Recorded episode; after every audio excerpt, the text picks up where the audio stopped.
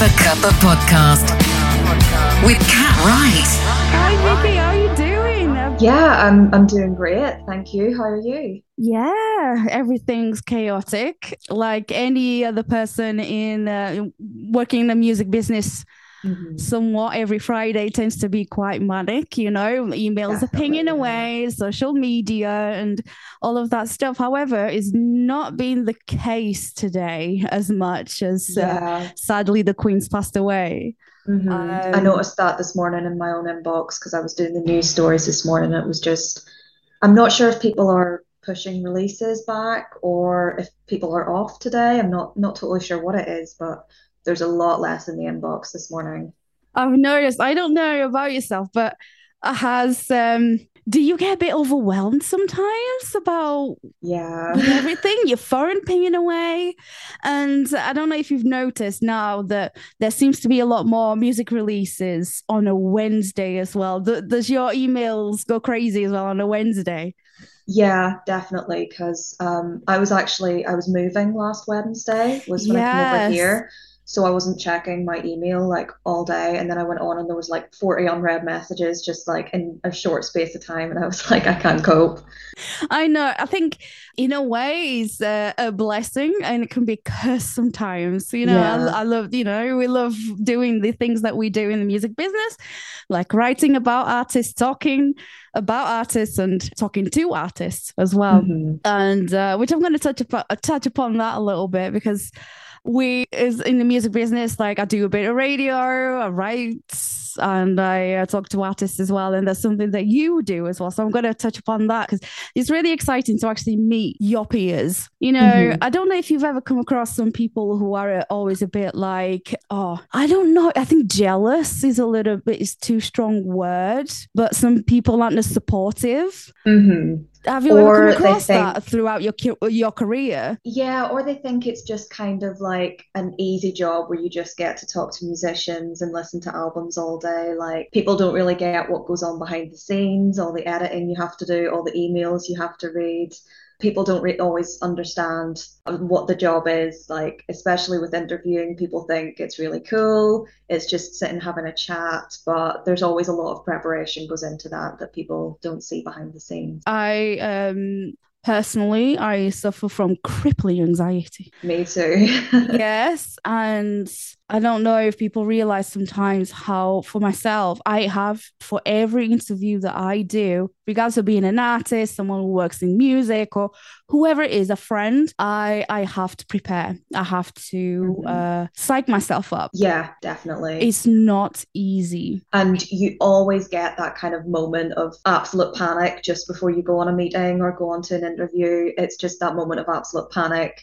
You feel sick. Like sometimes for really big interviews, I'm just totally useless for like a full day beforehand because I'm just mentally preparing myself and trying to like talk myself down, you know? And also, like, obviously, as an interviewer as well, like, you're always aware of, shall I ask this question or not? Are this um this person going to think that I'm a bit, I don't know, if I'm stupid almost? That's Mhm. a personal thing sometimes for me anyway. I'm like, I'm always questioning things. What am I going to ask? Maybe I shouldn't just think about it too much. I'm just going to do it, let it flow. But then at the same time, it's like, well, I want to make sure that I do my best work because sometimes it's like you might have gotten um interviewed a band or whatever and they just went with it. It just flowed. It was fine fantastic. But there are the artists that can be a bit like a lot of ums and ums and they don't know what to say. And you just like oh my god did i just ask a question that was perhaps like silly or they don't want to answer but they don't want to be rude or Yeah, it's it's tough to find that balance. And it's you always have to remember like you're you're talking to people maybe like they're having a bad day or you're having a bad day. And sometimes the answer like it just won't flow as well the conversation. Sometimes it is just one word answers. Sometimes it's not sometimes maybe it is about preparation but sometimes it's just about what day you're catching people. But the first the first instinct I think is to like blame yourself and blame the questions that you're asking if people aren't responding super well to them. How did journalism start for you? How did it all start? So for me, I've loved music for a really long time, but I never I don't know if I just didn't really know that music journalism was like a specific thing I could do, but on my first week at university, I went to like the the fair where all of the clubs and societies are, and I met with people from The Edge, which is an entertainment magazine at the University of Southampton. And basically someone came up to me and was like, would you like free gig tickets to write reviews about music you love? And yes, like, sign me up. Yes, please. So I quickly got involved with that, got into writing album reviews for them, and just totally fell in love with it. The year after that, I was on the committee for that club myself. I was the music editor of that magazine for a year, which again was just so much fun.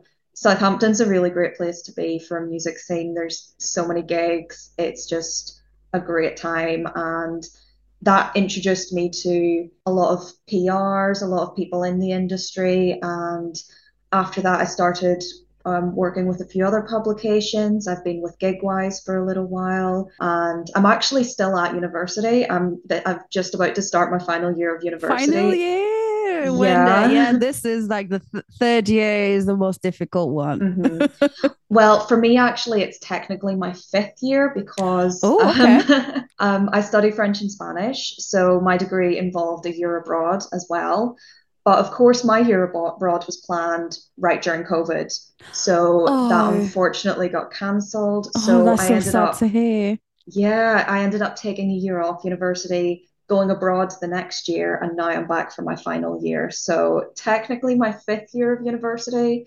Um, even though most other people graduate in three, it's taking me a little bit longer. How was COVID for you? How was the whole lockdown thing? Was it really difficult? Did you get along okay? Or because people had different yeah, experiences, didn't was, they? It was a strange one, especially because that hit in my second year of university. I was really yeah. finding my stride. I was involved with this magazine, going to concerts all the time, and then suddenly yes. there was nothing. Um, I'm from Northern Ireland.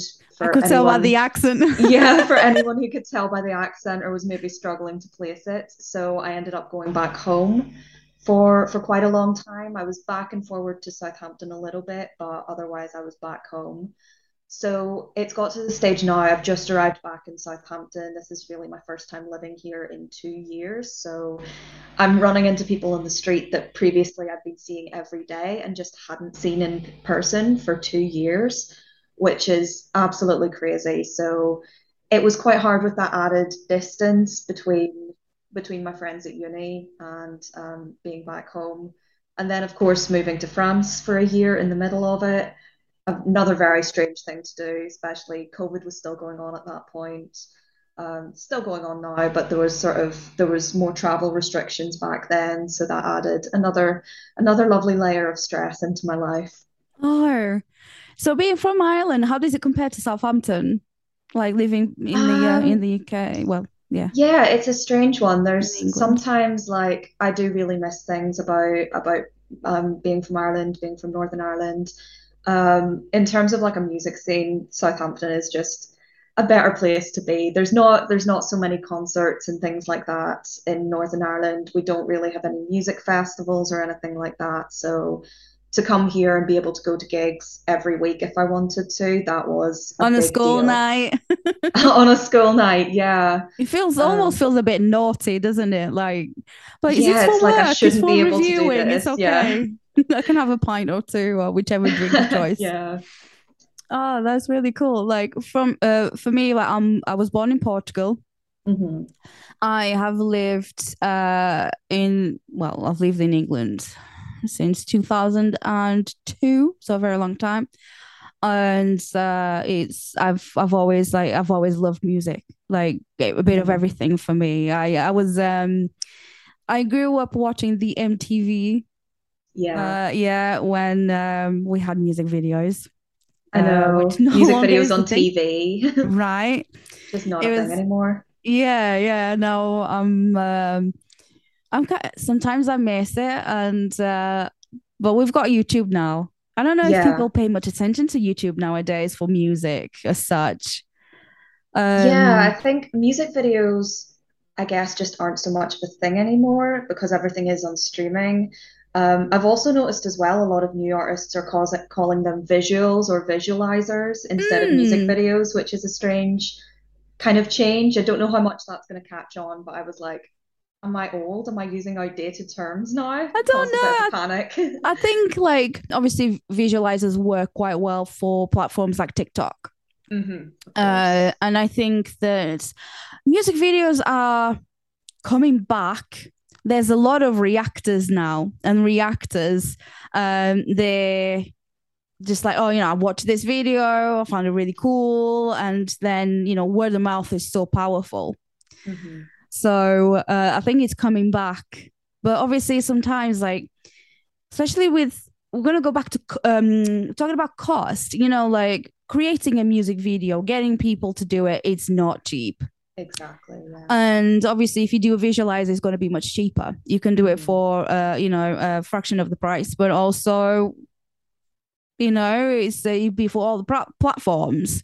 hmm So, especially nowadays, where everything costs a fortune, especially if you are a musician, Yeah, right? And there is kind of this rise of you've got bedroom pop, you've got DIY, aesthetics are coming back again. So a lot of people are choosing to make music videos and visualizers themselves just because it is the most cost-effective thing to do, especially, of course, during COVID. No one was doing live shows, nobody was getting paid.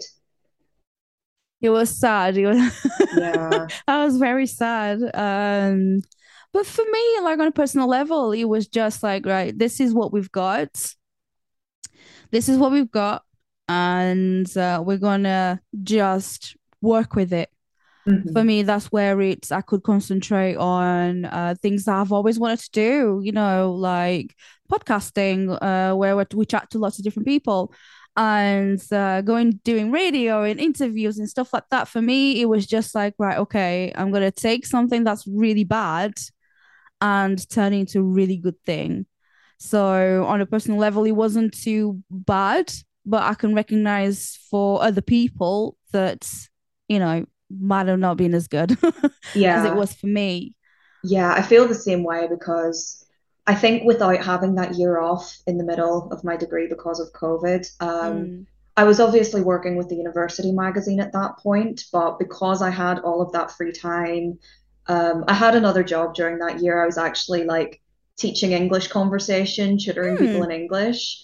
Um, but during that time when I had more time, that allowed me to get in touch with people and find new publications to work with. And that brought me just some of the best opportunities that I've had in the time that I've been doing this. So I definitely don't regret p taking time off university. Um, I I think I was able to make the best of of a bad situation. It's just like see what we have and then go, you know, go along with it because if you just uh, well, it's sometimes it's easier said than done. You can't just hmm say, oh, you know, oh, just do it. It's not as simple as that, but it's um can recognize it's been difficult for some people, especially for people who just before COVID were like, I'm gonna do this musician thing full time, and then COVID just like bam, you know, no, no, hmm you're not. Sorry. Yeah. But on the other hand, there were so many bands that started because of COVID. They had nothing else to do. Yeah, exactly. They had it's nothing so else to do. And now you're getting bands going on tour, maybe for the first time in their career, even though they've maybe released quite a lot of music, they're finally getting to play live and really um, introduce it to people, which I'm sure is really strange for a young band, probably not something that's ever really happened before, looking at different music scenes where people have have started and released a lot of music without actually playing live or playing live in the traditional settings that we know. Yeah, absolutely. And talking about bands now, we've uh, touched upon like you know the the underground people, you know, unsigned, the people that are just starting now, but interviewing people, which like of the artists and bands so far that you, you've interviewed, which one's been your favorite so far? Good question. So probably the one that was one of the biggest for me. So my first one of my first major interviews, the one that I was so nervous for Oh, was. Taylor Momsen from The Pretty Reckless. That was a that was a really big deal. Um, I've known her music for their music for such a long time, and that was that was an absolutely massive opportunity for me. I'm not sure. I, I think I would do the interview very differently now if I was looking at it, but because I was just starting out, um, I was just so excited to do it. It was my longest interview. It was a full length feature. Um, so that's always one that's that's very important to me. And then more recently, I did a cover feature for Gigwise with Bob Vylan, who were just an absolute delight to talk to.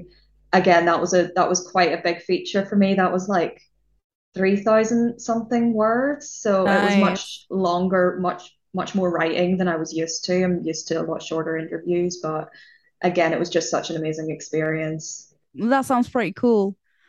I've uh yeah, I feel a little jealous now. I wanted to interview those two.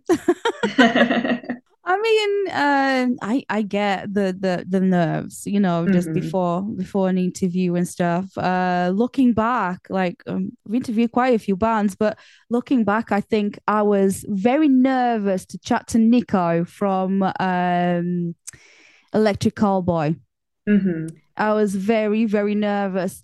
But also, it was, I was in a hotel about to go to a festival to do interviews at a festival. So I was in this hotel. I needed to get, you know, get sorted to go on to um like to go on site, and uh, their internet connection was really bad, and my internet connection was really bad, and uh, getting like cut off in the middle, and I'm just like, oh my god, please not now. I was Yeah. so nervous, so so problem nervous. with problem with these Zoom interviews, online interviews, even over the phone can be a little bit dodgy sometimes because that it doesn't really help the conversation when you're getting cut off, people are disappearing from the call. It can uh, adds just another layer of stress to it.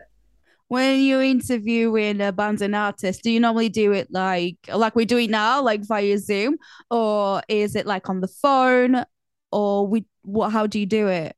Um, most of the time for me, I think the vast majority of my interviews have been on Zoom. Mm, Um, I've actually, because obviously I was all over the place, um, after I got started in music journalism, I was doing interviews from Northern Ireland, I was doing interviews from France. I've actually only done, I think, one in-person interview, one or two.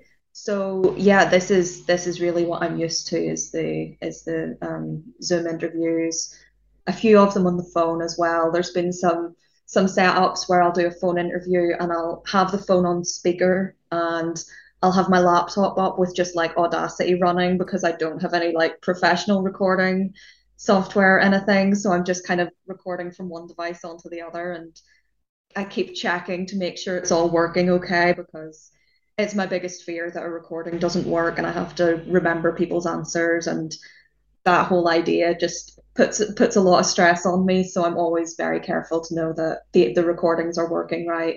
um, that's that's happened to me. I'm interviewing somebody, and I can't even remember who it was. I've done quite a few, but I'm doing this thing, and we're talking for nearly two hours, and this was really interesting. And then I'm like, "Where is it? Where is it?